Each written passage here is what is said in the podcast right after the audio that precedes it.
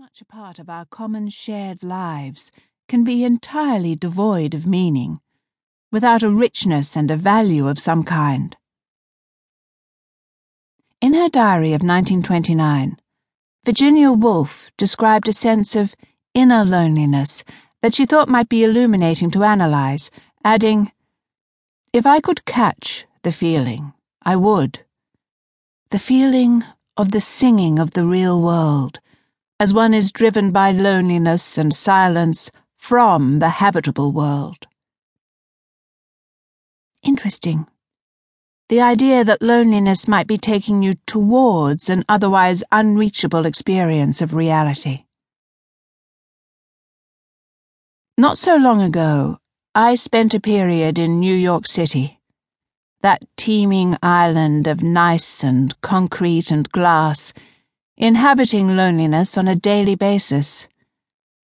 Though it wasn't by any means a comfortable experience, I began to wonder if Woolf wasn't right, if there wasn't more to the experience than meets the eye, if in fact it didn't drive one to consider some of the larger questions of what it is to be alive. There were things that burned away at me, not only as a private individual, but also as a citizen of our century our pixelated age. What does it mean to be lonely? How do we live if we're not intimately engaged with another human being? How do we connect with other people, particularly if we don't find speaking easy? Is sex a cure for loneliness? And if it is, what happens if our body or sexuality is considered deviant or damaged, if we are ill or unblessed with beauty? And is technology helping with these things? Does it draw us closer together or trap us behind screens? I was by no means the only person who'd puzzled over these questions. All kinds of writers, artists, filmmakers, and songwriters have explored the subject of loneliness in one way or another, attempting to gain purchase on it to tackle the issues that it provokes. But I was at the time beginning to fall in love with images, to find a solace in them that I didn't find elsewhere, and so I conducted the majority of my investigations within the realm of visual art. I was possessed with a desire to find correlates, physical evidence that other people had inhabited my state. And during my time in Manhattan, I began to gather up works of art that seemed to articulate or be troubled by loneliness, particularly as it manifests in the modern city, and even more particularly as it has manifested in the city of New York over the past 70 or so years.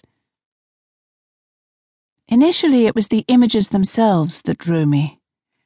But as I burrowed in, I began to encounter the people behind them people who had grappled in their lives as well as work with loneliness and its attendant issues. Of all the many documenters of the lonely city whose work educated or moved me, and who I consider in the pages ahead, among them Alfred Hitchcock, Valerie Solanas, Nan Goldin, Klaus Nomi, Peter Hujar, Billie Holiday, Zoe Leonard, and Jean Michel Basquiat, I became most closely interested in four artists Edward Hopper, Andy Warhol, Henry Darger, and David Wojnarowicz. Not all of them were permanent inhabitants of loneliness by any means, suggesting instead a diversity of positions and angles of attack. All, however, were hyper alert to the gulfs between people, to how it can feel to be islanded amid a crowd. This seems particularly unlikely in the case of Andy Warhol, who was, after all, famous for his relentless sociability.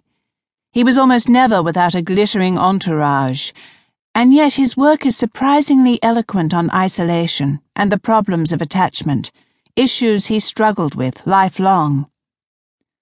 Warhol's art patrols the space between people, conducting a grand philosophical investigation into closeness and distance intimacy, and estrangement. Like many lonely people, he was an inveterate hoarder, making and surrounding himself with objects. Barry